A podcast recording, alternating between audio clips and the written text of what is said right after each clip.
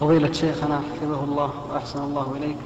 من العادات المنتشرة بين بعض الناس أن هناك وليمة تقام بعد وليمة العرس بسبعة أيام. يطلق عليها اسم السابع فهل لهذا أصل في الشرع؟ الوليمة التي تكون في العرس إنما هي الوليمة الأولى التي تكون عند الدخول أو ما يقارب ذلك.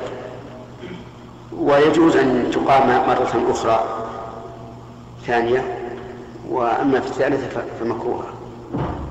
وعلى هذا فنقول يقتصر على الوليمة الأولى. أما تقييدها بالأسبوع وأن تحدث في اليوم السابع فهذا لا شك أنه بدعة لم يرد عن النبي صلى الله عليه وسلم ولا عن الصحابة. فلا يلتفت إليه ولا يجب أن تقاطع لأن البدع لا يجوز تشييعها بأي حال من الأحوال.